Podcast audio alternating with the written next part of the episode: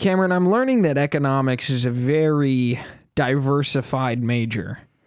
And let me explain myself first before you even ask a question, because your nose got really close to the mic. I'm not meaning diversified in any sort of racial or gender role way. As a matter of fact, a majority of economists are white, straight males. That is true. Yes. It's what I've learned today. And all of them are in their 60s winning Nobel Peace Prizes. So, not peace, Nobel. Actually, that's a whole nother subject. Apparently, the Nobel Prize people don't like the fact that economists have an award. And really? Why? Yeah. Well, part of it is probably... due to Hayek's speech about how this is a useless award and economics is a public service to... Yeah, I mean, I guess it is, but also the problem with the Nobel Prize in economics is that people win it all the time, and then people will go back like 10 years later and be like, oh yeah, everything this guy said was wrong. I guess that's true, yeah. I mean, you say they win it all the time. It's yearly, Cameron. Well, so. I'm saying like someone will win something. This is what I'm getting at. Okay, today was my first day of school and my last semester. Oh, I thought you were going to say my last day of school. I'm quitting. I'm almost at that point. Let me tell you. Okay. Just like, man. So last semester, I lost a chunk of my soul stressing out, learning a lot of mathematical things in economics. This is what I'm getting to with the diversified thing. Yeah.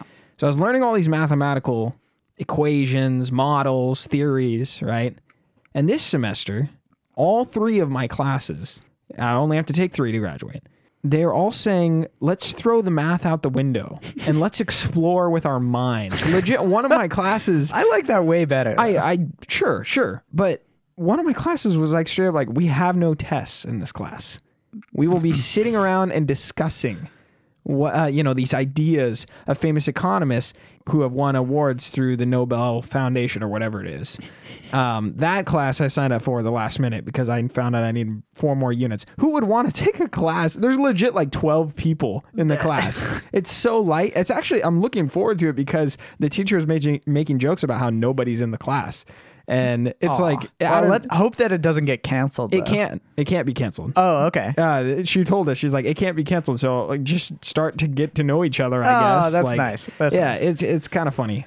Well, but, you know what? Here's what I'll say about that. It's just weird because like my teacher spent all this time teaching me all this math stuff and telling me how applicable it is going to be. And then the next semester, every teacher is telling me the opposite, where it's like, you're not going to use this stuff in the workplace. It doesn't even matter. You know, really what you need to learn is how to critically think and how to apply ideas in a creative way. I'm just like... You know what? They're probably both right because here's the thing. I went to film school, right?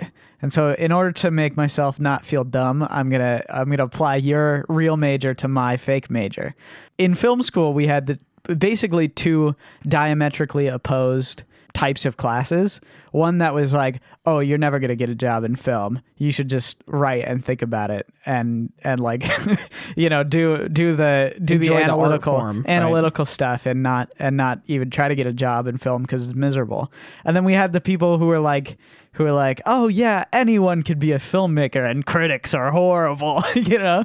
And so we had these two like diametrically opposed sides of things. And that's probably just what you're experiencing where people are like, oh yeah, you'll definitely use these applied models because, you know, you'll go into this field and that'll be your job. Or there's the other more academic side where it's like, oh, we never use models because I'm a teacher and I... Right. You know what I mean? I think a part of me is like eager to join the workforce, right? Yeah. That's kind of the position I'm in right now. And so to see these like PhD or master's studying professors just really dig their teeth into the academic world of economics, I'm like, it's such a bubble that I just...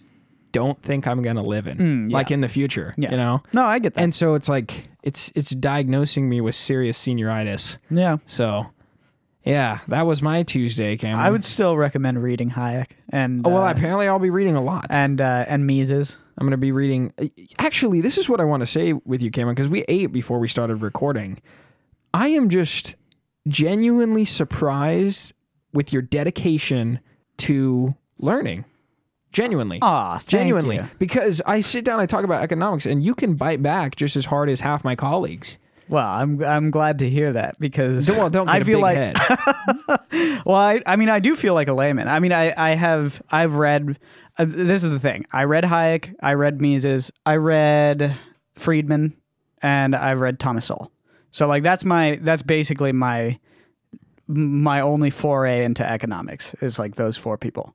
So it's a decent collection. Yeah, I would say it's pretty. Oh, and I've read Marx technically. So, but I don't. Is Marx him. Is I think that's more like political theory. Yeah, but I mean Capital is not technically an economic book, but it is like proto-economic in the way that like Adam Smith would be considered economic. So I don't know. Anyways, it doesn't matter. Anyways, my name is Isaac Ransom. I'm Cameron Tuttle. And you're listening to Everything Comes From Something, an unoriginal podcast about a bunch of stuff. This is why we love to have boring conversations, because we enjoy it and don't care if anybody else does. I'm almost done studying economics. Cameron studied film, and to be honest, film is more interesting, so we're going to move on from the econ stuff. In today's episode 78, which we said last week, but in reality, this is 78. And did you go back and like you should do like an animatronic like text-to-speech voice of like 77. Cameron and I spent enough time editing this show with the amount of stuff in my life. I guess so. You know, every week I'm editing the show, I'm like bickering under my breath, like, Cameron, you know, if Cameron could just learn how to do it, he would do a terrible job. I have to do it. You know, I just get so upset with it. I'm just like, oh, I just get beyond frustrated. Teach me. Give me a masterclass. You know what? Actually, you know what? I don't need to do that. Speaking of masterclass, we are not sponsored by Skillshare, but I was looking in. I was looking into Skillshare stuff today because I was in a dry desert of classes this evening because I found out I had to have 4 units, and that's why I added that Nobel class, whatever it is. So I was looking for a class to teach me coding, specifically R, because I want to get into like statistical analysis. Technically, I took an econometrics class and learned like nothing in it because I don't know. That was a weird class, but I want to learn coding. Don't you hate paying for college? Yeah, like I wanted to learn coding instead of going to a exploration of economists who made up stuff. Who knows? I'm sure I'll get something good out of it. But but nevertheless, have you ever thought about? I know my school did this. Well, I mean, maybe just my department, but we had things that were like guided learning programs, basically. It was like you could do something on your own and learn that, and then if it applied and you could prove that it applied, and you'd obviously have like a counselor and whatnot, a professor who would oversee what you're learning, basically. But you should look and see if there's any... Well, I looked on Skillshare for R coding. Sure enough, there is one. Well, but what I mean is like then you could get course credit for it. Oh, I don't know. I'll have to ask a counselor. I'm also on my way out, so I'm like, I don't want to spend extra time doing anything.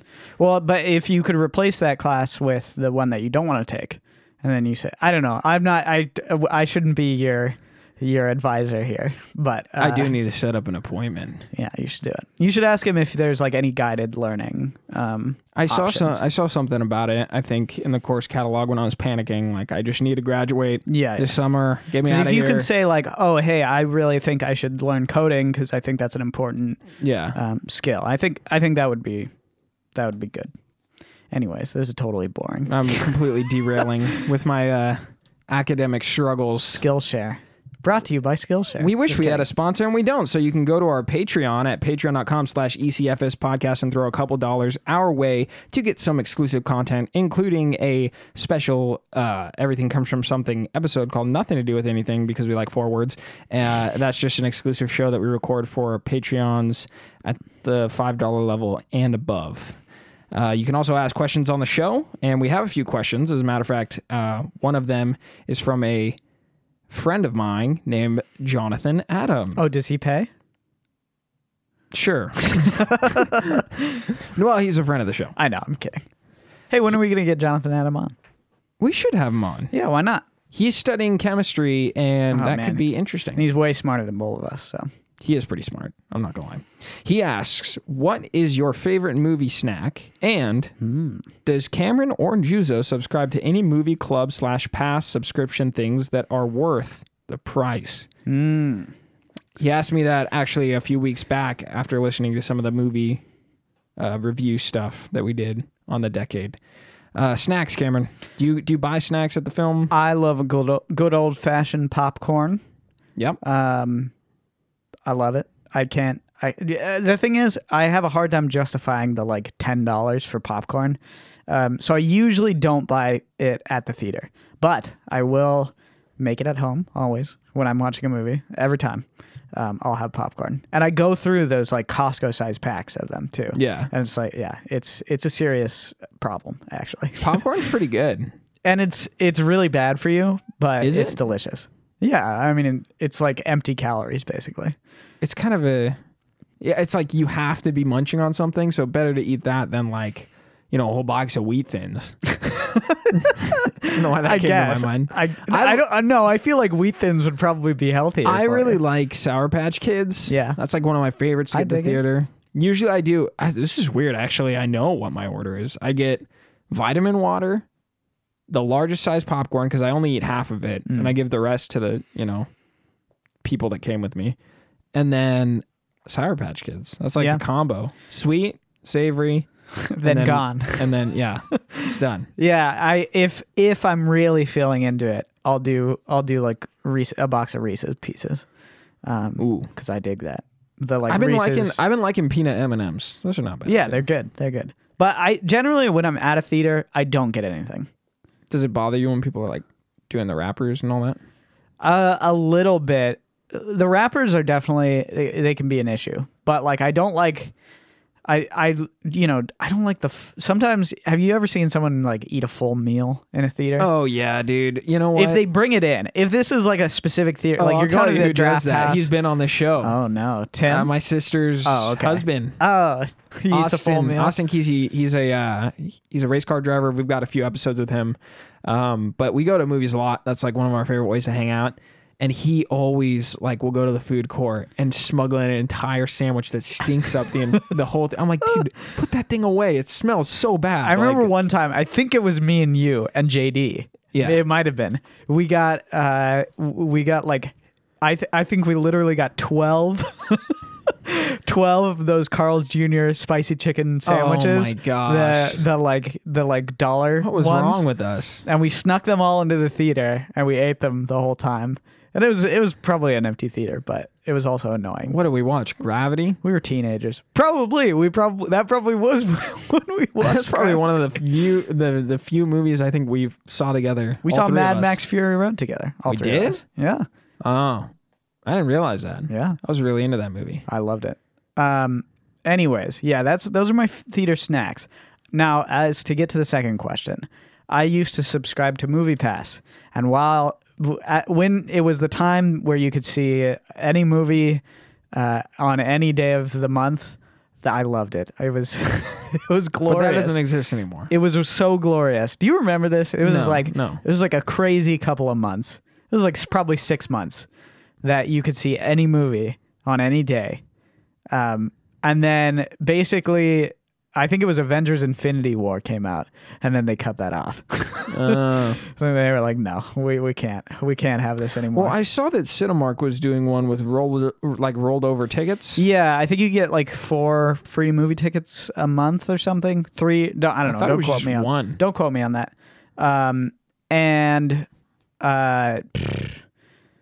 But you're limited to Cinemark. Yeah, which I actually don't mind Cinemark. I like Cinemark theaters. I think the AMC stubs probably would be a good deal if you have like an AMC that you go to a lot. AMC is really pricey. They are, yeah. But like for $9.99, I don't know. I think you get a couple movie tickets a month, and it seems like it would be a good deal. I don't pay for those because I go to so many different theaters that it's not worth it for me. I can't be locked into one theater. I think I got to be open. Yeah, I think that would be really beneficial if you were next to a theater. Yeah, exactly. It's pretty close to your house, and it's like even walking distance. Well, in a lot of towns, they'll have just one theater, one or two theaters in the area, so there's not like that much there's not that many options, you know? We're going to be talking about movies for this whole podcast, Cameron, but I have a question for you that's, I mean, in the spirit of derailing. We're going to get to it. We got a full 70 minutes. Oh, my goodness. Who cares if we're at the 15-minute mark? This is my question for you. Yeah. If there was something that was close to your house, some sort of retail store, movie theater, whatever, like what would it be? Oh, if I could choose to have something like right next to my house? Yeah. Ooh, because everybody's got like the closest thing near their house, right? Yeah. Yeah, like, I mean, I've got the taco shop at Underdogs, which is like a bar basically, but they serve burritos and they're really good, and I end up going there pretty often. There's a 7-Eleven near my house. Yeah, yeah. And a Taco Bell right near your house. Yes. We go there pretty often. I feel like I don't know if there's one thing that I could choose. It might just be a movie theater, to be honest. Do you know what mine would be? What? A gym. I can see that. If you could just wake up, walk to your gym. Yeah. Like not even that far away or anything. You just walk to your gym. Like, or even if it's like half a mile away and you ran to it. Yeah. That'd be perfect. I wish, man. There's no gyms close to me. Yeah. I have like none close to me either. There's one that's like just a little too far. Mm-hmm. And even that, it's just like I wouldn't pay to go there. You know? I get it. So for me, it would definitely be a gym.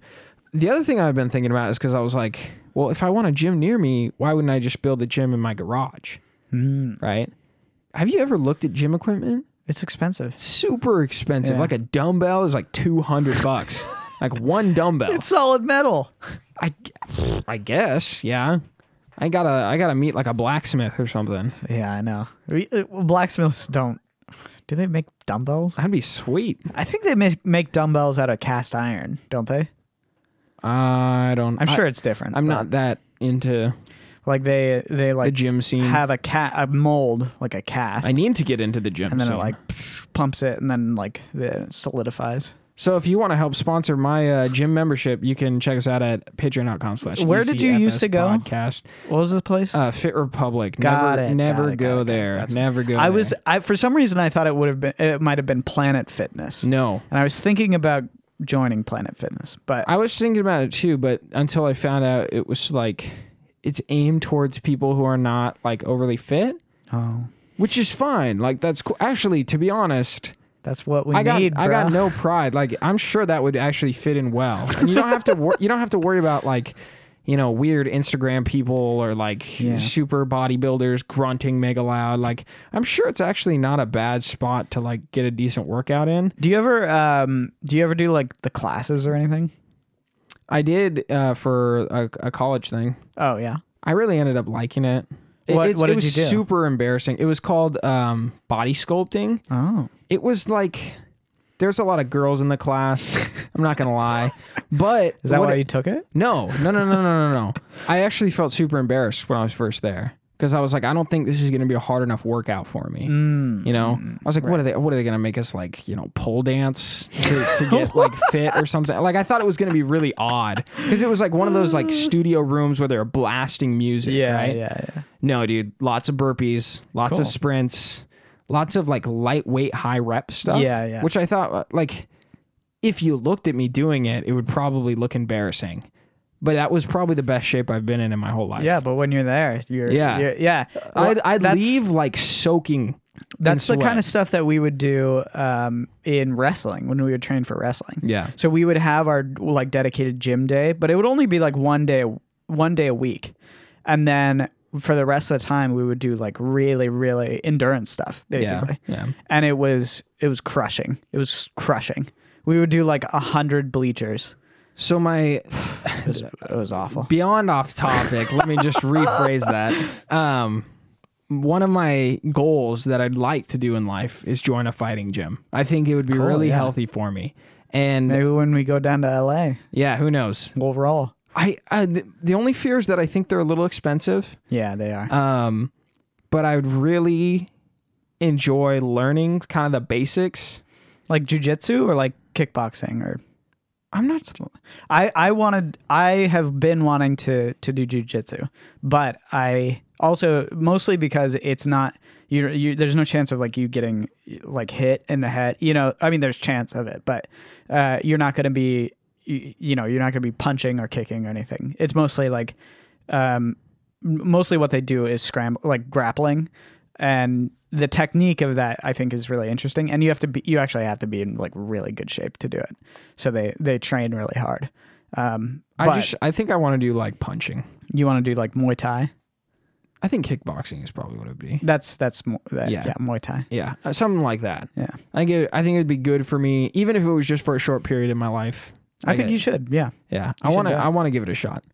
Funny story. My boss bought a punching bag because he got into that, and now he just left it in an office in a conference room. It's just sitting there in the box, and everyone makes fun of how the punching bag is just there. Because I think that phase, I guess people kind of go through a phase with it where they're totally into the fighting training thing. Yeah. And then they kind of ease off and working out. It's just, phases, waves in your life, right? Yeah, that's how it goes. Anyway, speaking of waves.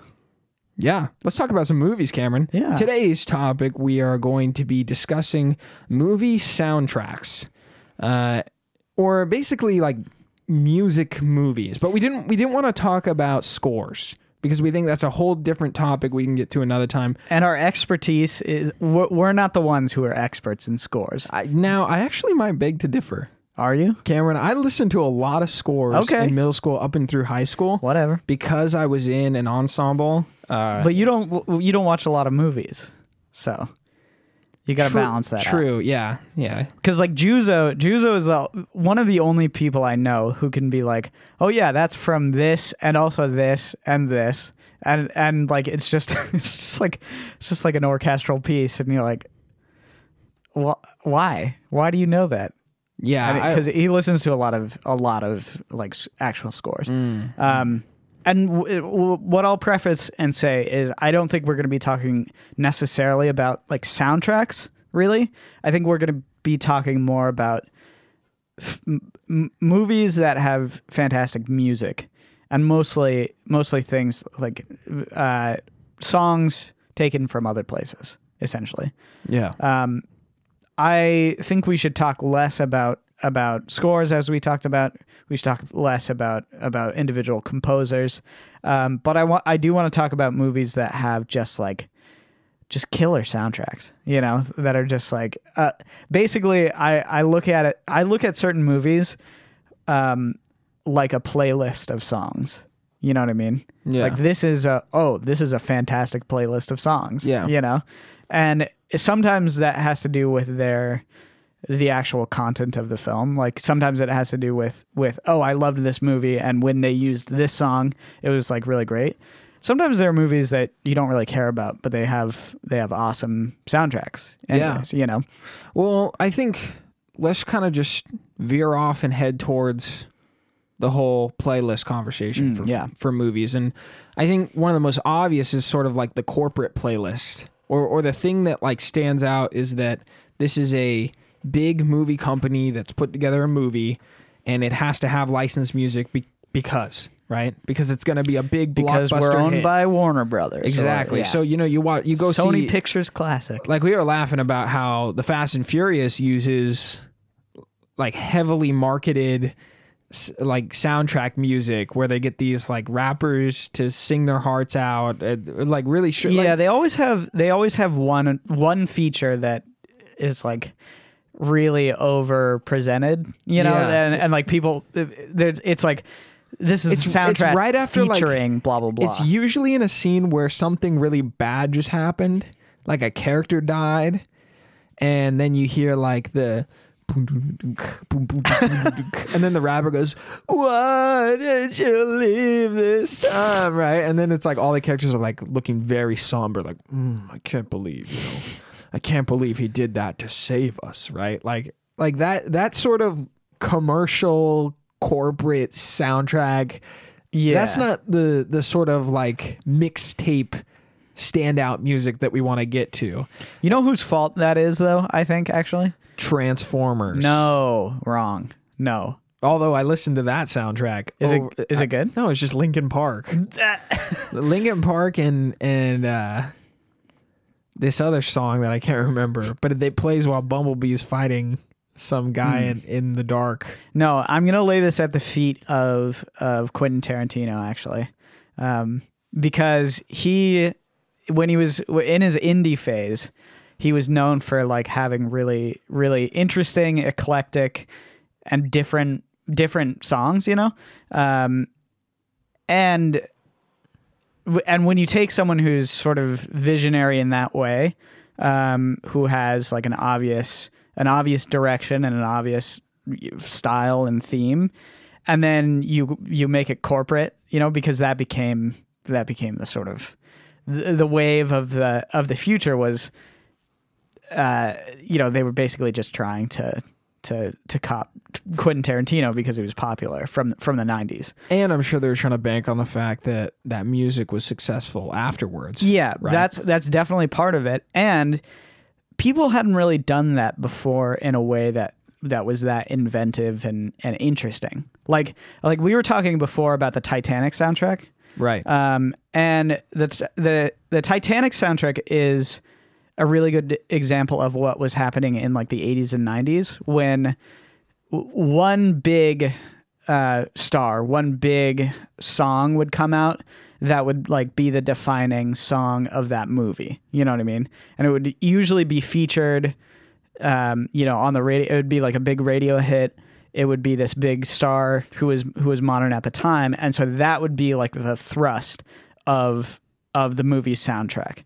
And Tarantino, what he did was he made movies a playlist, like I was saying, which has really caught on in sort of an artistic way today for a lot of films. Yeah, exactly. Before we get to the mixtapes, which I want to share a few of my favorites or the standout ones that most of you will know, I got a list pulled up about the highest grossing soundtracks. Yeah, and it kind of taps into that '90s era with the number one, 18 million units sold for a movie called The Bodyguard, and it featured Whitney Houston's "I Will Always Love You" song. But good song. That's a lot. Yeah, seriously. And that number of units is pretty crazy. I don't even know what The Bodyguard is. I've never seen that movie. Me neither. But I know the song, yeah. Right? And that's kind of transcendent. But that's what I was talking about. Basically, there would be like Whitney Houston would be on a soundtrack. Yes, yes. Like there would be one person who Celine Dion. Yes, with Titanic, right? Exactly. And it would be like, boom, this is like the stunning part of the soundtrack. Kenny Loggins, Danger Zone. Yes, right? Exactly. Yeah. So and I actually think it really expanded out.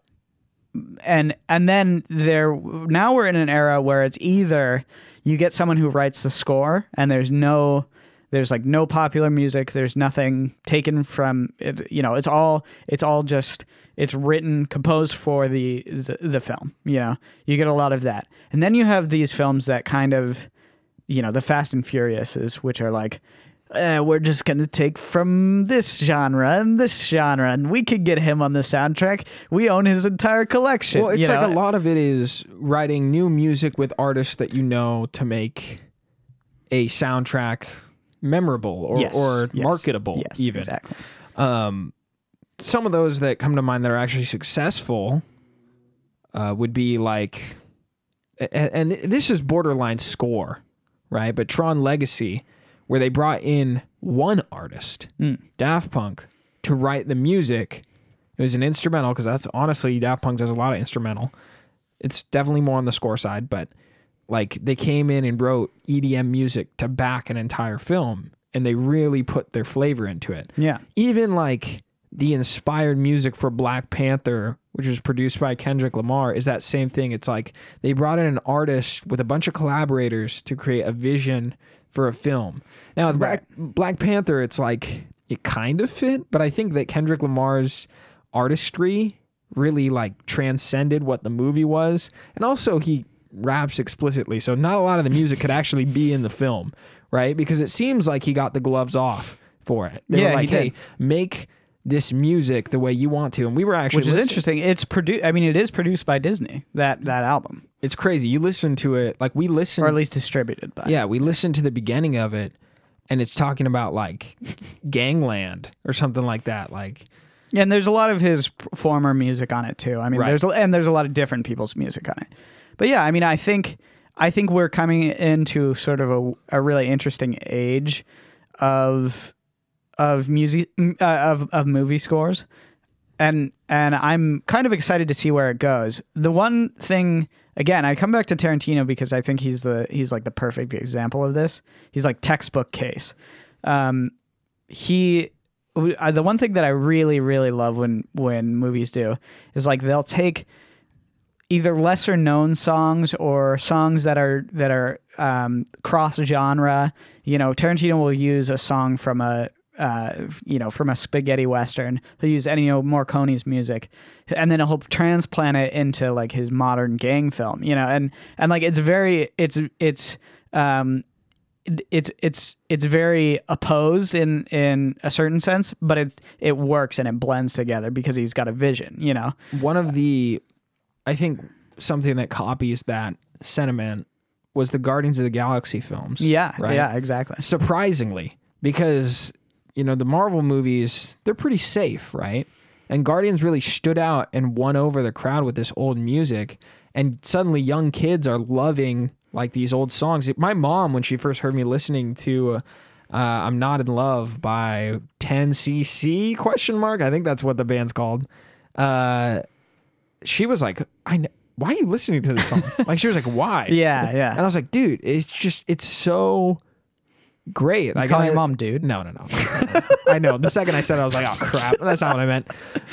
But the way they integrated that soundtrack in with the movie and the plot, right? They even put the music physically in the character's hand, right? Yeah. Just, it's ingenious from like a marketing side. And also like an artistic side as well. No, I agree. An old 70s rock. There's like so much in a sci-fi. Cool, like, yeah, but there's like so much cool stuff that went on in that era. You know, that was kind of sci-fi inspired too. You think about Queen made the score for the Flash Gordon remake that happened in like 1973 or whatever. Mm-hmm. That's like such a weird crossover of things. But that soundtrack is really awesome. You know, it's like really cool to hear them kind of play on old serial soundtracks and kind of cheesy classic TV tropes in soundtracks and make it like a Queen album. It's like really weird, but a lot of fun. And so yeah, I think that was a really perfect fit. And I'm always surprised at someone like what's his name? The guy who did the Great Gatsby movie, you know? I don't know his name. Oh, Baz Luhrmann. Yeah, that's him. Off the top of my head. Yeah, so Baz Luhrmann, he did the Great Gatsby movie. I didn't think it worked that well in that, the anachronistic music. Right.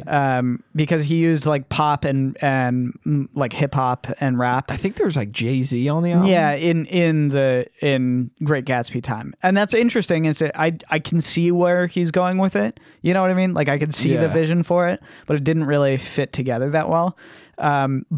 But he did Romeo plus Juliet, and he also used some anachronistic music. Was Romeo plus Juliet the gang version? Yes. Oh, yes. Yeah, I did see that actually. I know what movie you're talking about. Yeah. I remember really enjoying that. It's really fun. Yeah. I think it's really fun. Yeah.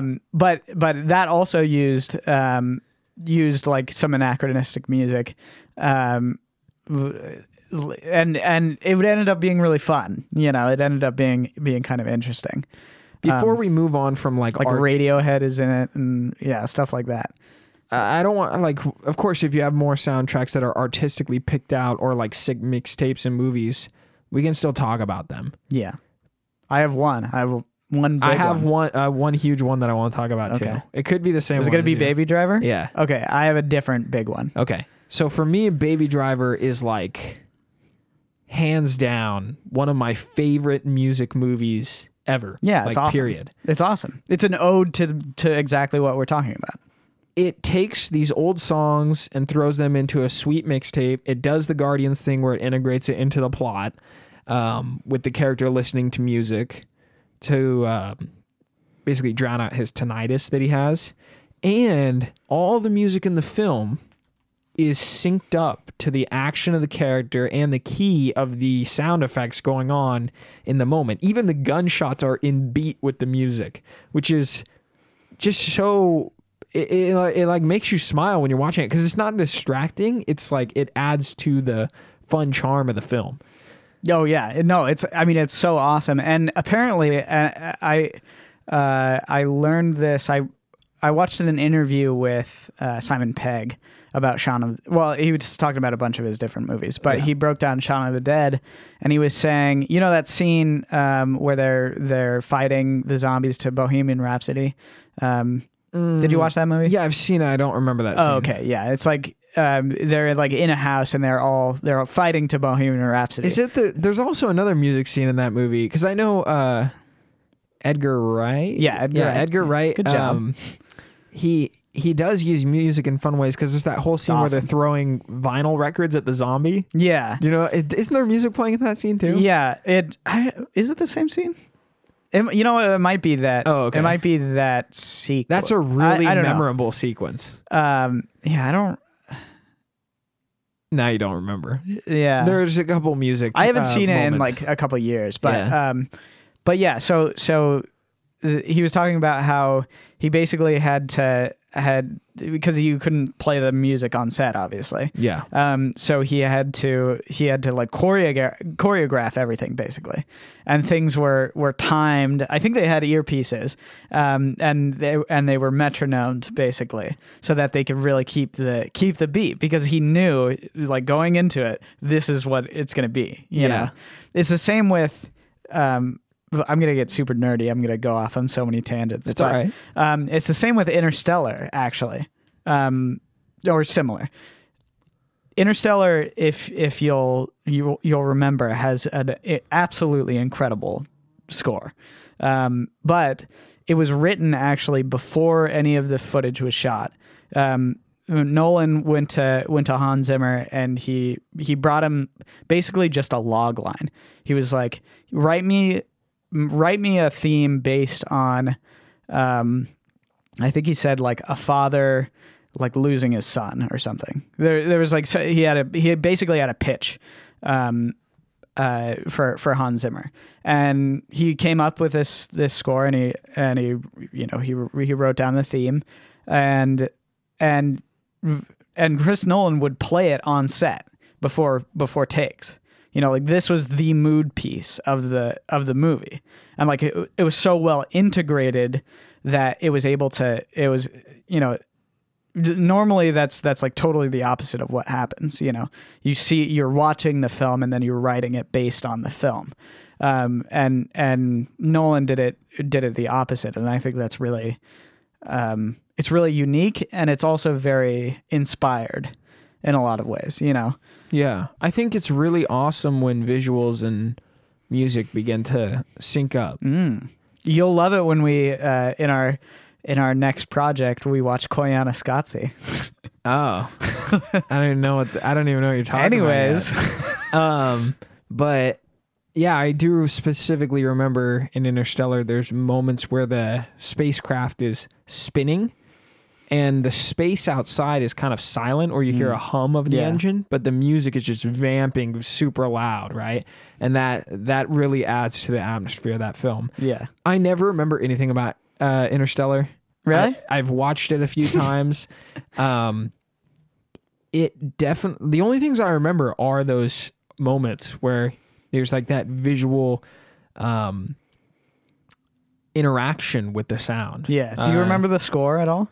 I could not tell you what the melody is. Oh, it's fantastic. If you heard it, you would know. You would know instantly. Yeah. I mean, it's the Hans Zimmer like stamp. I do remember like a very bright piano. It's an organ. He recorded a giant organ in a church, and like that's what he used. Yes. That was the instrument. There are two scenes I remember. Something shattering in a spaceship with lots of spinning. Mm-hmm. And the other scene I remember is the wave that's getting bigger and bigger. That's awesome. With the music like swelling underneath it. Yeah.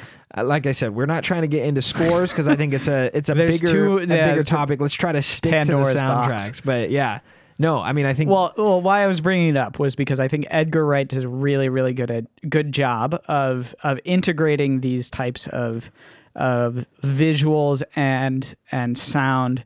And a lot of times he uses his music as like visual jokes and as like extra layers to his scenes. Like if you have a minute right now, you can pause this episode. Please come back to us.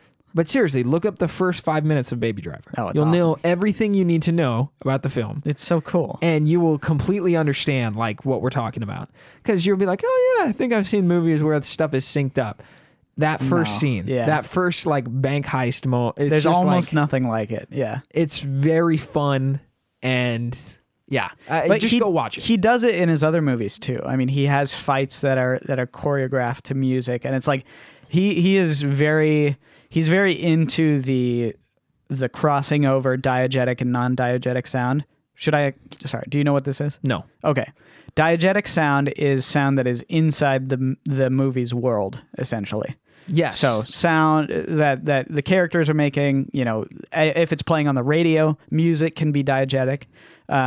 And then non-diegetic sound is basically anything extra. So something like a score, something like voiceover would be non-diegetic, things like that, things that aren't happening inside the movie's world.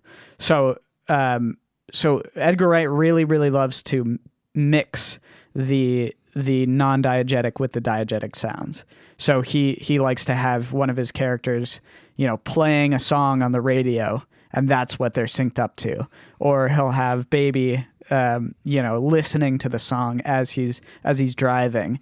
And so it's a cross of what would normally be non-diegetic becoming part of the movie's world. I think one of the moments I remember when seeing Baby Driver is that he wears the ear pods with the iPod, right? And there's a scene where he's listening to the music while Kevin Spacey is talking about the next plan of what's going to happen. And some of the crooks that are there are like, what's with this kid? He's just listening to music. And one of the guys pulls out one of his earbuds and the music pans to one side of the auditorium when I was watching it in the theater. And the other side was louder with the voice. It was almost like, it was just like very clever sound design. Yeah. Right? Yeah. It's awesome. It's so good. Yeah, I want to bring up. What'd you say? That's diegetic. I want to bring that back up when we get into some Disney movies. Oh, okay. But yeah. I think that I honestly like Baby Driver is one of my favorite mixes of music and movies together. Yeah, that's awesome. Oh, it feels like a super hyped music video. It does. Yeah. It basically is. And like, you know, 2-hour-long feature length music video. Yeah. But what another movie that does this in a really fun and clever way was Mad Max Fury Road. With it blends the score into Cameron. You're bringing scores back into all the time. I know I am. It's hard to talk about it without mixing the two. But I know what you're bringing in. But it with the guitar, the guitar flamethrower dude on the back of the truck, who's like the rallying cry. Yes, and like that and the drums. Yeah, and the drums on the truck too. And it's an awesome use of this mixture, this like crossing over of diegetic and non-diegetic sound. It's like really awesome. But let's hold that thought because I'm going to bring it up in my second favorite movie music thing. Okay, but I want to talk more on the nose. But I want to talk about Kill Bill. Yes. Because I keep bringing it back to Tarantino because he's like, he's the number one example for me of someone who really has a command of using music to guide his vision in a way that I think is actually one really unique. Like it's not the same way that Edgar Wright does it. It's not the same way that Chris Nolan does it. But it's also totally been tried to be copied over and over again, and every time it fails spectacularly. And Kill Bill is my favorite example of it because not only is it such a weird mix, like when you listen to it, there's songs from like Korean and Japanese movies. There's songs from Italian spaghetti westerns. There's also rap songs. Literally, the album was produced by the RZA from Wu-Tang Clan. And then there's some weird like old classic rock and things like that, things that you would never think would come into this movie. And it like all blossoms into this beautiful, chaotic mess of a playlist, you know? And it's just it's spectacular. It's very to the creator's liking, I think. It's like you get to know the creator's character with also adding to the film's environment, or not. It's feeling, it's atmosphere. That's what I was looking for. Yeah, totally. What it reminds me of is when one of your friends like makes a. It hardly happens to me anymore, but like one of your friends will make a playlist and be like, "Here, listen to this. I think you'll like this," and then you learn more about the friend than you actually like realized, right? Yeah, and you learn more about that person than you. Then you learn about like the music too, you know, like the music is an atmosphere all of its own. Like that playlist, the collection is a sum of its parts in a certain way. I love it. I love the Kill Bill soundtrack. I think it's so fun. I think if you've seen any Tarantino films, you kind of realize that he does this thing with music where he throws it in your face and he makes you notice it.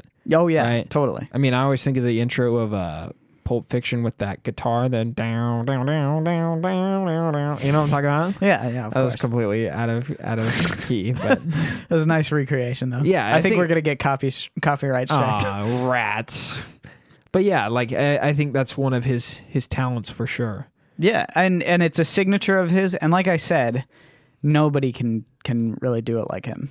You know. Nobody balances that thread of finding cool music like he does, you know? Well, I want to bring up one last mixtape that it's just got a warm place in my heart. Mm. And it's in an era where we had those cheesy, like one-note songs that you remember at the end of the film. The same era as like Breakfast Club, where the end of the movie, he like pumps his fist. Forget about me. That's Tears Over Fears, right? Tears for Fears? Tears for Maybe? Fears. Maybe? I think so. I think so. I almost said Wham, but it's Tears for Fears. I know it is. Great ending, but it's like that was the song that like No, really, it's Simple Minds. That's what wrong. I said, dummy. You're going to go in and edit that. I'm pretty sure that Darren, you know, he's going to be like, what the heck? Yeah. Come on. I pay you guys for nothing? So, yeah, I mean, that Simple Minds song really stuck out in that film. And there's some good music in Breakfast Club, but I think the best 80s movie soundtrack mix, and forgive me because I didn't live through them, would definitely be Ferris Bueller's Day Off. I just think it has such an odd, fun, energetic mix of songs, including the Star Wars soundtrack for when they steal the Ferrari out of the garage. There's a scene with that. There's just a lot of weird, fun music in that movie. Yeah. Stuff that like isn't popular either. There's a song that's by this group called like Something of Dreams that plays at the very end of the movie. And I love that song, and it's not a popular 80s song. And I only love it because of that movie, you know? So I think Ferris Bueller's Day Off, I just had to shout it out. Great mixtape. Yeah. Yeah. And we were talking about corporate movies as well. The best corporate, well, not the best, but one of the most recent corporate movie films that I saw was Into the Spider-Verse. And I think it has a very solid, like, collaborated music artist playlist kind of thing. Yeah. I agree. It accents and it complements the rest of the film. Yeah, for sure. And its style. Now, oh gosh, there a bunch of movies popped in my head while you were talking, so that's why I'm trying to just get them off, like, and trying to remember. The movie that I was thinking of when you were talking about Diegetic and non-diegetic. Thank you. That's Disney. Those are big words. I was thinking of Disney. Yeah. But there was another one that kind of brought up a new interesting idea that I hadn't really thought of. Mm. And it is the integration of a, pop song or a well-known song into a score and really like driving that song throughout. Mm. And this recently happened in Jordan Peele's last film, Us. Yeah. With the song, what is that song? Jeez. I forget. I put five on it. Yeah. Yeah. Yeah. And that song, I got five on it. Yeah. It's got like it's weird because you listen to the song and it has like a minor sounding beat, and it's a really cool song. Like I liked that song before I saw the movie, and the family singing it at the beginning of the movie, and by the end, the score has taken that song and turned it into a terrifying, creepy, ambient, pulsing tone for a final confrontation. That just like it's true. Like I can't really think of any other movie that does that, where it takes one song and kind of drives it through. And Jordan Peele has a great way of like integrating comedy with his horror films. I know we've talked about this movie before, but I like how he introduces a rap song in a light way and drives it into a creepy song by the end with the confrontation. And he also has a comedic break with another song where they're like killing everybody in that house. Do you know what I'm talking about? Yes. What song is it? It's such a memorable scene. I forget. Hold on. I'm going to kick myself for Juzo's yelling at us. Darren's yelling at us. I don't know. Hold on. I'm gonna. Okay. Yeah, but there's another great rap song where they're just, it's like a family is confronting another family. Everybody's getting stabbed. There's blood going everywhere, and the music is just blasting through the Alexa, and they eventually turn the music off. Oh, it's Good Vibrations, isn't it? In the house, it's Good Vibrations. I don't think so. Oh no! You know what? I know what it is. It starts with Good Vibrations. And then it transitions to a song where I'm not going to say the full name, but it's F the Police by NWA. Oh yes, yeah. Yes, and it's very funny. Yeah, that's a great scene. Because they're like, call the police. Yeah, but yeah, Us I think does a great job of warping score and song together into something interesting. I'm sure there are other movies that have done it beforehand, but that was the one that came to my mind that was like, whoa. I can't really think of another movie that does that, right? Yeah, no, that's a good point. I actually have never... I hadn't thought of it in that explicit of a way. It is very interesting. And it's something I think filmmakers might start to adopt and explore, that idea of like taking something that taking a song that and then transforming it into a way that makes it, integral within the world of the film, honestly. The only other thing I can think of is a different facet of media, which is The Last of Us. Because there's the scenes where Ellie's playing the guitar and singing. Yeah. And the guitar is already part of the score. And so it's almost like they kind of weave in together. Yeah, yeah. Because video games are becoming more and more cinematic. So there's that kind of like artistry in it. And we don't need to talk about video games, but I've been thinking a lot about them with this conversation, with Kojima's use of music and what was the other one I was thinking of? Red Dead has those like strange musical pieces that just pop up. Yeah, just a musical break every now and then. Yeah, which is pretty cool. And Death Stranding is really interesting for what it does, because you'll just be walking, and most of the game is just walking and silent. And then it'll kind of, the camera will float out a little bit, and the name of a song and the artist will pop up on screen. And then it'll just play the song in its entirety. And it'll just let you take it in. Yeah. Right. And it's like really awesome, actually. It's very impactful. Yeah. Surprising. You think it's going to be cheesy, but then, I don't know. It's got good legs with it. It's interesting. Just like that guy, Sam Porter Bridges. He's got good legs. Have you seen the blatant Norman Reedus pitches? Yeah, where he's taking a dump and there's that AMC.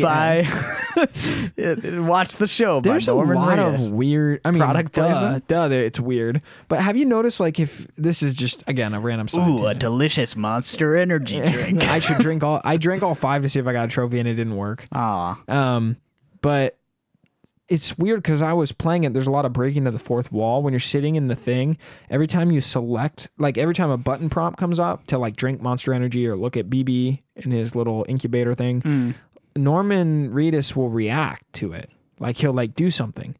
And I was very confused because every time I went by the door, he would turn, look me in the eye in the camera and like say, come on, let's go. Yeah. And I was like...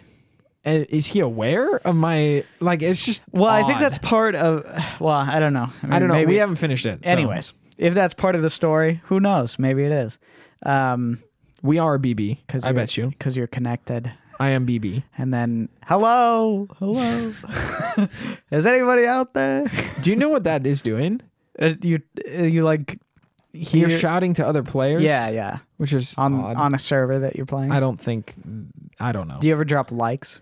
Yeah, all the time. Yeah, it's fun. Anyways, it doesn't. This is totally a side tangent. Let's get back to music. So you were talking about that cool big word. What was it again? Diegetic and non-diegetic sounds. So diegetic.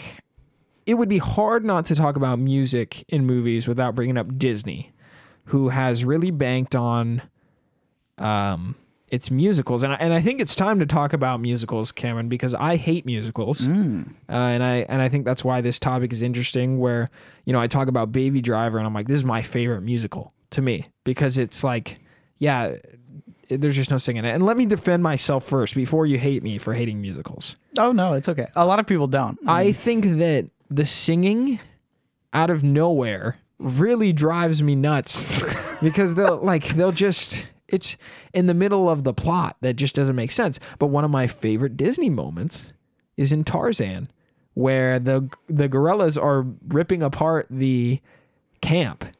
And it does that diegetic thing where... It is a good song, yeah. Where they start like banging pots and pans, and then everybody starts singing because they're making the music with the pots and pans. Yeah. I'm pretty sure it's... Who did the music for that? Was it Phil Collins? Yes. Very but iconic. He didn't, I don't think he did that song. Not that one. The shabba-dabba-dabba-dabba-dabba. Whatever. Now you know it. Now you're going to be thinking of it all day. But Disney does a great job with getting these songs that will just spike into your brain forever. Yeah. When you've seen the movies. Like, well, especially during their golden age. Yeah. But you know, you can say that, especially in their golden age, but Frozen was huge, right? Sure. I guess they've had a sort of similar renaissance where they've incorporated musicals back into their like main rotation. Well, I watched a video about this a little while ago, but it was talking about how Tarzan kind of killed the Disney musical in a lot of ways. And how it was very different actually from what had come before. Because Phil Collins, if you think about it, the Phil Collins music was non-diegetic. Yeah. So it was outside of the film world. So there was nothing to like connect the Phil Collins songs to the characters other than that it was just playing on top of what was happening. And even that one break, there's no singing in it. And that's very different from what came before, where, I mean, most of the like golden age Disney films, they would have multiple character songs. They would have like an overall, either it was like a coming to grips moment, or like this is the time for me to make a change. You know, like it was the emotional turnaround of the movie, basically. Yeah. And I don't know. I always thought that they worked within what you were watching. You know what I mean? Like, well, I'd say like if you watch Beauty and the Beast, it's a little cringy for me. I don't know if I agree. For me, Beauty and the Beast, I'm like, this is very Disney. You know, you watch. Yeah, but it is. I mean, it's still great, even though. Well, let me get to my point. Okay? It's still good, right? I just, for me, it's like it's it feels like I'm watching a kid's movie, you know? Sure. Because they're breaking into song for the little kids to get excited, right? Because I'm not getting excited that they're singing. You know, I don't want to hear this song for the rest of my week. You know, I'm just a grumpy old man or something. I guess so, yeah. You know, and then you got The Little Mermaid, which I thought was a little bit more tasteful with it. But truthfully, and I know you're going to agree with me, the one Disney movie that it does not bother me at all in is actually Mulan. Oh, Mulan is great. But what about Aladdin? Aladdin has spectacular songs as well. Yeah, no, Aladdin is good too. But Mulan, I think, is just elevated because the music, the singing sections are really good, but the score is also incredible with that. Yeah, it's awesome. You know? Yeah. Like, usually in a Disney film, you'll get like the songs is where most of the effort got put in. Mm. But the score in Mulan with the music, they complement each other in a way that creates an atmosphere that's very to that film. And I know Juzo and you were talking about this recently. Actually, maybe it was me and you. I don't remember because I listened to the episodes with you and Juzo. You were talking about, or we were talking about watching that new Mulan trailer in the theaters. Yeah, I think me and Juzo were. When I saw that too, I had the same reaction that you guys were talking about, which is like, I kind of choked up. Like, I don't know. Like, I actually almost choked up when I was watching it. And I was like, I don't even like, I don't even want to go see this movie. But, but the music is so powerful behind that, right? Well, I definitely did not say that I choked up. I was thinking that, I think, is what happened. For me, because visually the movie looks like barf. But, like, but I'm serious. I'm serious. The music alone got to me. I think what I said was it reminded me of that first Force Awakens trailer. Which is kind of high praise. Yeah, it is. It is a little bit, but I mean, it evokes that same essence of like when remember in that trailer when it's like almost at the very end, the Millennium Falcon flies across the screen, and then the love theme from Empire swells in the background, and it's like the most. I think I did cry at that at that moment when the trailer came out, because it was like that perfect dose of like remember, you know? old nostalgia. You know, we all know where that ended up. With Emperor Palpatine shooting in the massive lasers in the trash can. Have you seen the memes about the Palpatine dubstep or whatever? No, you sent it in JD, in the group chat or someone, but I haven't watched it yet. Yeah, I think it was JD that sent it. It was pretty funny. Okay. Anyways, Mulan I think is an interesting choice of that era, because I think it wasn't really praised. Back when it came out, I don't think as much as like the films that had come before it, especially.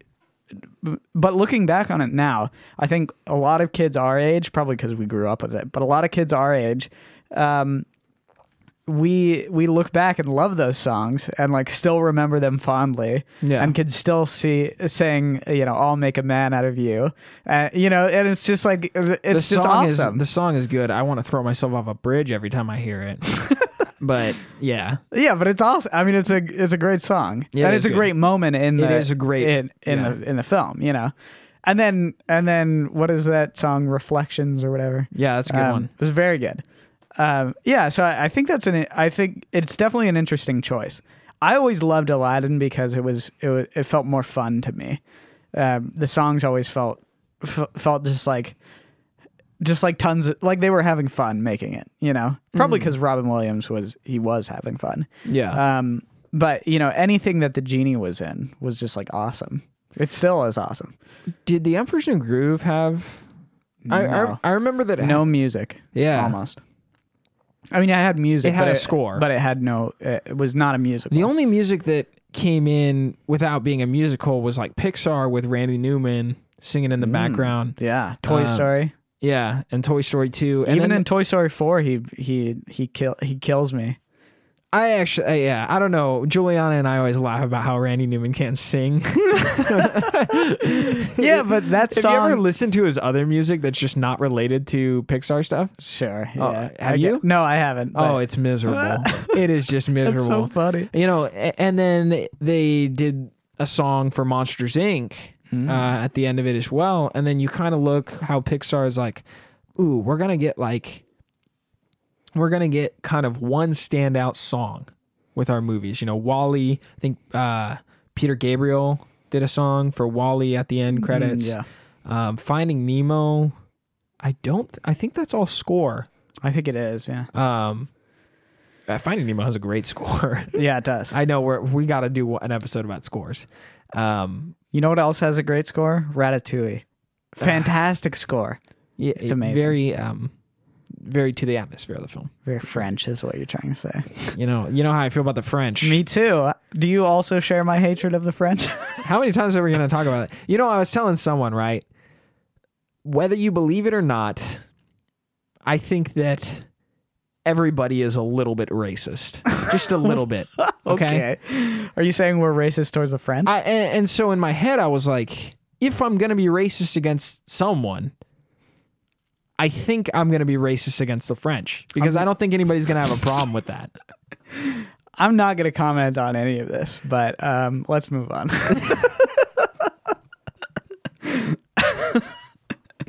You ever just think about the word bonjour? Bonjour. How painful it is that it exists. Yeah, let's move on. You know what's funny is I don't even know any French people. I do know French people. I know. I met a few. Did I tell you I weirdly at work one day I proclaimed that I disliked Oregon. Why? The whole state. I'm actually gonna go visit Oregon for the first time pretty soon. I was like, I have a feeling I'm going to like it. I was like, I hate Oregon. Well, I haven't ever met someone from Oregon that I like. They're less in debt than California. That is true. Yeah. No, you should go, Cameron. To Oregon? I think it would really complement your depression. Probably, yeah. Because it's always foggy. Yeah, it might be fun. Cameron, we're at 1:05. Oh, cool. Let's wrap it up. Yeah, we are going to wrap it up. Okay. Wait. I have one great movie to bring up. Oh, dear. About musical stuff. But I think we really need to dive into this strange rock and roll universe, MCU style universe that is popping up. It happened with Bohemian Rhapsody, and then they did that Rocket Man movie, which I didn't see. I heard it was terrible. Sure looked terrible. Yeah. I don't know. Yeah, I mean, I saw Bohemian Rhapsody. I remember being like, hey, this is really well shot. And every scene with the concert, it's cool.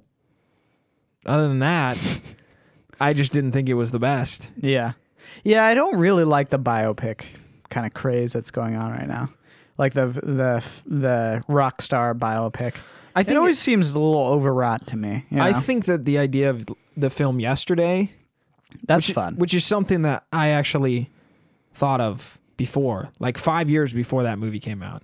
Not specifically the Beatles, but I had this idea in my head. I was like, what it would be like to make a movie where like nobody remembers any pop songs and like this one guy does. Yeah. Like no joke. I had that thought. I feel like that's a movie idea where you're like, isn't there a movie like that out somewhere? You know what I mean? Yeah. Like you come up with that idea. And I'm glad it was made. Yeah. I'm glad it was made because it couldn't have been me. And I don't really know how well it turned out, but I heard it was good. Yeah. That's a fun way to, you know, pay homage to a specific artist or something like that. Whereas Bohemian Rhapsody, you rewrite a little bit of history for entertainment. It's only the parts that are entertaining. It's surprisingly, I thought the fictional take of A Star Is Born was more in line with the artist's journey than Bohemian Rhapsody. Because Bohemian Rhapsody was just, we are nobodies, now we're famous, now we're rock stars, let's write creatively, and we're going to make it as entertaining and cinematic as possible. Ooh, play that bass line again. ooh, I like that. Let's build the whole song around that. That's exactly how it happened. You know what I mean? Like, oh, come on. Right. Yeah. Whereas like A Star Is Born, even though I'm a little bit like at odds with the ending message, probably because it's just sticking to the source material, I really like the gritty take on like artists trying to look good, alcoholism, you know, broken relationships, or like what it's like to, I don't know, like it was fictional, but it was grounded in a way, probably alongside the performances of Bradley Cooper and Lady Gaga together. Like, they had such good chemistry on screen. Like, to me, I was like, this is a fake biopic for the sake of entertainment, and this lands with more impact because of it, you know? Yeah, I mean, I always find, I feel like it's very often hard to make movies about people. Which is a weird thing to say, but it's very hard to make, especially someone like a rock star, or you know what I mean? Like, it's very difficult to make that sort of lifestyle, like entertaining in a way that is also true to life, or, you know, real in a certain way. Like, I would never want to watch well, maybe this isn't true, I don't know, but I feel like I wouldn't want to watch a movie like a biopic about an actor. You know what I mean? Like, there's very few movies that I would want to watch that are just like, oh, here's this person's life. You know, it's like, yeah, because you only get the snippets and you don't get the quiet moments. It's not just that. It's, I feel like it's more like it's hard to make that. It's hard to make it interesting, you know. And then when you try to like make it interesting, it just feels like trite and too dramatic for, you know, for the sake of it. But when you can fictionalize it and you can actually write something that is interesting and impactful, like I feel like there's much more room to say something creatively, more room to have like a vision and a point to it. Especially something like Bohemian Rhapsody, where it's basically, you know, co-produced by Brian May, you know, who was in Queen, and it's like he's got a very heavy hand over like what's being, you know, what's in the movie. Basically, it's hard to make something that would be challenging in any way, or like poignant in any way. Yeah, and I think with movies like A Star Is Born, or even the musical La La Land, right? Mm. What they do is they take influence from real things and kind of remerge them in a story that is dramatic because that's just the way it's written, but it's grounded in those real events that it's pulling from. Yeah. Right? I wouldn't say La La Land's grounded necessarily, but it is like... I was surprised how more grounded it was. Then it's certainly grounded for a musical, I guess. Yeah, because I sat down like, I'm gonna hate this. Yeah, kind of like extra. I was like, so fun, isn't it? It's like it's wonderful. I don't think I finished it, but I liked it more than I thought I did. Oh, you should finish it. It's great. I don't know why I didn't finish it. It's got a really great ending, actually. I think I got tired. In any case, I want to mention before we wrap up, There is a part of this conversation that I intentionally did not bring up, because I feel like it would be hard to talk about this in any in-depth way right now. But there was a whole era that came out in the 50s and the 60s. It was a whole era of musicals that are fantastic and rewatchable and I think accessible as older movies nowadays. You know, something like Singing in the Rain. You know, there was a ton of movies like that in the era. Sound of Music. Sound of Music. A little later. Yeah. Well, yeah. I also don't really like that movie, but I know everybody loves it. But it's okay. Chitty Chitty Bang Bang. Chitty Chitty Bang Bang's good. I like West Side Story too. West Side Story is fantastic. Yeah. Have you ever seen it? No. Oh, watch West Side Story. It's really good. You're not gonna watch it, but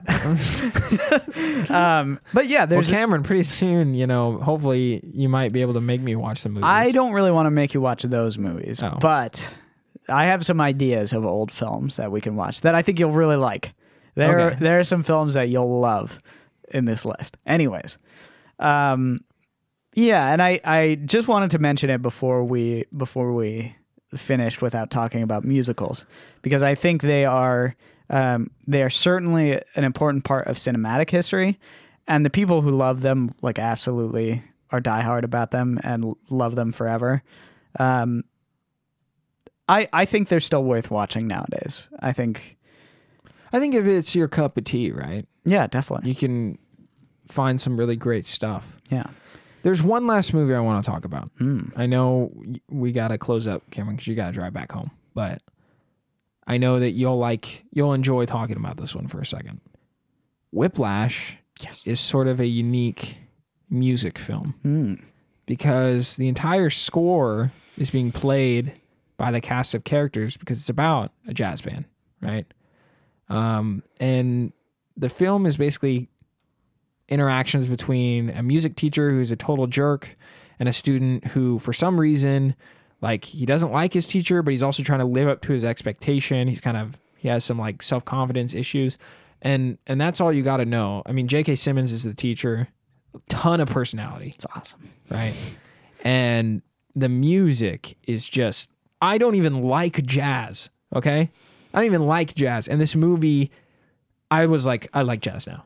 Like, I watched the movie. I was like, whoa, this is awesome. Like, I was like, I think I'm missing out on something. Yeah. You know? Yeah, totally. And the fact that the main character is a drummer just gives it this like visceralness, because there's so much motion and action happening with the character kind of struggling to play the way that he wants to play. Right. It's a great part of a band to focus on, to be honest, because like as a film, because I don't think there's any world where you want to just watch a trumpeter for half an hour of a runtime of a film. I mean, take it from me, right? Like, I play church music on a Sunday. If there's one instrument that cannot fail for simple music, let alone complex music, it's the drums, dude. Like, the drums have to stay on. Yeah. If they don't stay on, everything falls apart pretty quick, right? I always argue that the bass is actually the heart of the band, but that's coming from a different sort of place. I think the bass has the most important.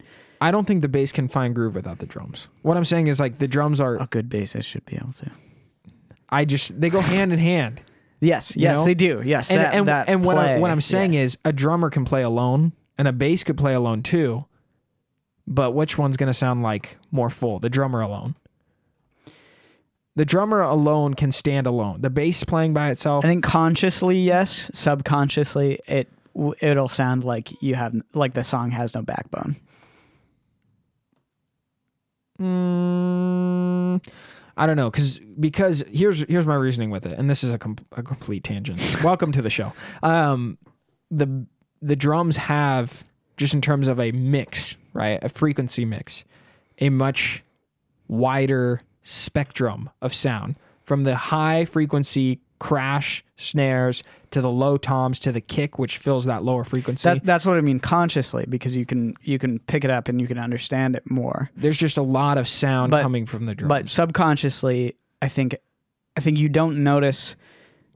This is what I started to really learn and understand when I played jazz in high school, was that the bass was really actually the one leading the band. Didn't matter. It matters, of course, what everybody does, right? But the drummer, he was the one who led the volume of the band. He was the one who led the the highs and the lows, especially because you could hear him. You're right. Like, everybody could hear him. He was the loudest one in the mix. And so if he got louder, you got louder too, right? So he was the one who was directing the dynamics of the band. So if you're looking at it like as a T graph, he was the I get what you're saying. The Y axis of this graph. None of this relates too much to Whiplash. No, I think not at all. At the end of the day, what we're trying to say is that having the main character be a drummer really complements what the film is trying to get at. I don't even know why we'd started talking about this. Who knows, dude? It's getting late. Anyways. Nevertheless, Whiplash, incredible music movie. Yeah, and it's a movie about music, which is not... you don't see that very often, and you don't see it... commonly executed well. Yeah, I mean, there are definitely movies that are like... either tangentially... I just dropped my phone. That's okay. Either tangentially... about music, or sort of like incorporate the learning of music, but there's nothing that's like that deep in like almost like the lore of music. What I think is cool about Whiplash is that music serves as the conflict point in the plot versus the setting, where you look at Bohemian Rhapsody, the setting, the backdrop is the rock and roll music. It's not the integral struggle. And if you're a musician, you'll know that sometimes you fight against your instrument, right? Especially being a crabby musician like myself, where I'm like, I'm just trying to get this thing to make the sound I want it to. And even when I can play the right notes, there's so much texture missing. There's so much tonal awareness that is not present, right? And I'm just fighting against the guitar to make that sound right. And even when I played the saxophone, like you can play a G, but you could play the G out of key, or you could play it out of tune, or you could play it in a way that just makes, like, there's 100 ways to play the G on a saxophone, right? And it all comes down to the way that you're, like, blowing through that mouthpiece, right? And it's, like, that struggle with playing music, it's got anxiety, you know? Definitely. It's a process, and I think Whiplash shows someone kind of going crazy in that situation, right? Yeah. I think that's why it makes it so powerful, especially for people like us who've played instruments. I think it's also just a fun journey for everybody. Yeah. Like I think everybody can see where he's going and what he's doing and why he's making the choices he's making. You know, it's not one of these pretentious movies that's like, oh, I just love the art, you know? Yeah, like I don't even like jazz, right? And jazz has that pretentious persona with it. And this film, you don't need to get that. No. You totally get what's going on, and you get to enjoy the sweet tunes with it. And it's awesome. Yeah. So watch Whiplash, watch Baby Driver. Watch Kill Bill. Watch Kill Bill. Except for Cody, don't watch Kill Bill. You're not old enough. Yeah. Yeah, I think that wraps it up for movies with music. And we will talk about scores eventually. Maybe we'll have to get Juzo on that one. We will. I love scores. Yeah. You guys, why don't you guys do a solo episode? I'll see myself out. That drive just really killed you tonight, huh? Oh, I'm sorry. Maybe you'll have to listen to Star Wars on the way back. I was thinking about listening to the Kill Bill soundtrack, actually. All right. Until next week, guys. We'll see you then. Everything Comes From Something is a fully fan-funded podcast that happens because of listeners like you. And a huge shout-out to our executive producers, Darren O'Neill and Eric and Ariel Walk. Thank you for supporting the show. I know I've been saying that part for the last, 20, 30 episodes, but seriously, you guys have been a huge blessing for making sure this podcast continues to go. Remember, if you want to support the show just like they do, you can check us out at patreon.com/ECFS podcast. Throw a couple dollars away. Get a couple benefits. Remember, all the benefits, if you're a Patreon, are done through Patreon. Patreon Messenger. Yes, you can just shoot us a message right there, and boom. We'll see it. We'll put it on air.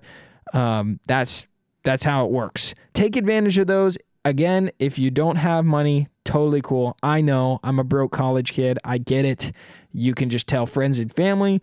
Spread the word about the show. It's a little weird. It's a little quirky. It's a little different. Maybe some of the people or your friends will like it. And you can always give us a rating on iTunes. That seriously helps. Again, we thank you guys for all the support that you give us. We love you, and we will see you next week.